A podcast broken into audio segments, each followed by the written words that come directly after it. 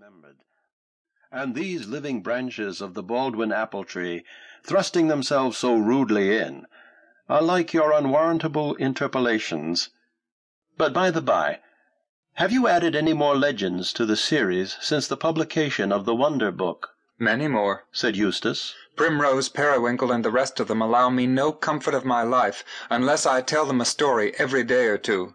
I have run away from home partly to escape the importunity of those little wretches, but I have written out six of the new stories, and have brought them for you to look over. Are they as good as the first? I inquired. Better chosen and better handled, replied Eustace Bright. You will say so when you read them. Possibly not, I remarked.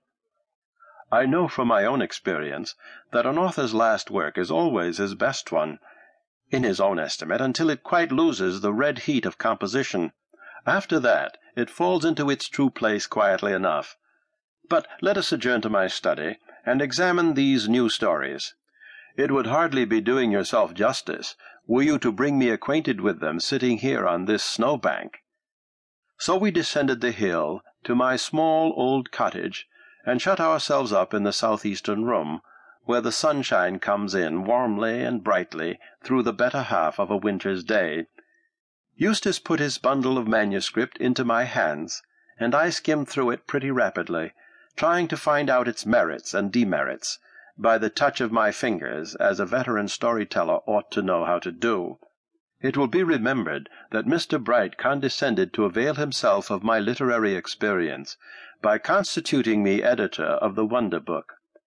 As he had no reason to complain of the reception of that erudite work by the public, he was now disposed to retain me in a similar position, with respect to the present volume, which he entitled Tanglewood Tales. Not, as Eustace hinted, that there was any real necessity for my services as introductor, inasmuch as his own name had become established, in some good degree of favour with the literary world. But the connection with myself, he was kind enough to say, had been highly agreeable nor was he by any means desirous, as most people are, of kicking away the ladder that had perhaps helped him to reach his present elevation. My young friend was willing, in short, that the fresh verdure of his growing reputation should spread over my straggling and half naked boughs, even as I have sometimes thought of training a vine, with its broad leafiness and purple fruitage, over the worm-eaten posts and rafters of the rustic summer house. I was not insensible to the advantages of his proposal, and gladly assured him of my acceptance. Merely from the titles of the stories, I saw at once that the subjects were not less rich than those of the former volume, nor did I at all doubt that Mr. Bright's audacity, so far as that endowment might avail, had enabled him to take full advantage of whatever capabilities they offered. Yet, in spite of my experience of his free way of handling them, I did not quite see, I confess, how he could have obviated all the difficulties in the way of rendering them presentable to children.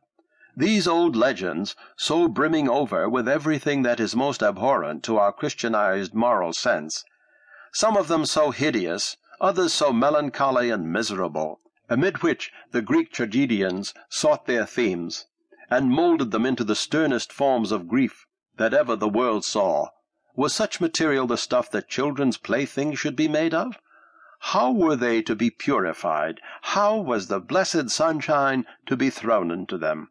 But Eustace told me that these myths were the most singular things in the world, and that he was invariably astonished, whenever he began to relate one, by the readiness with which it adapted itself to the childish purity of his auditors. The objectionable characteristics seemed to be a parasitical growth, having no essential connection with the original fable. They fall away and are thought of no more, the instant he puts his imagination in sympathy with the innocent little circle whose wide open eyes are fixed so eagerly upon him.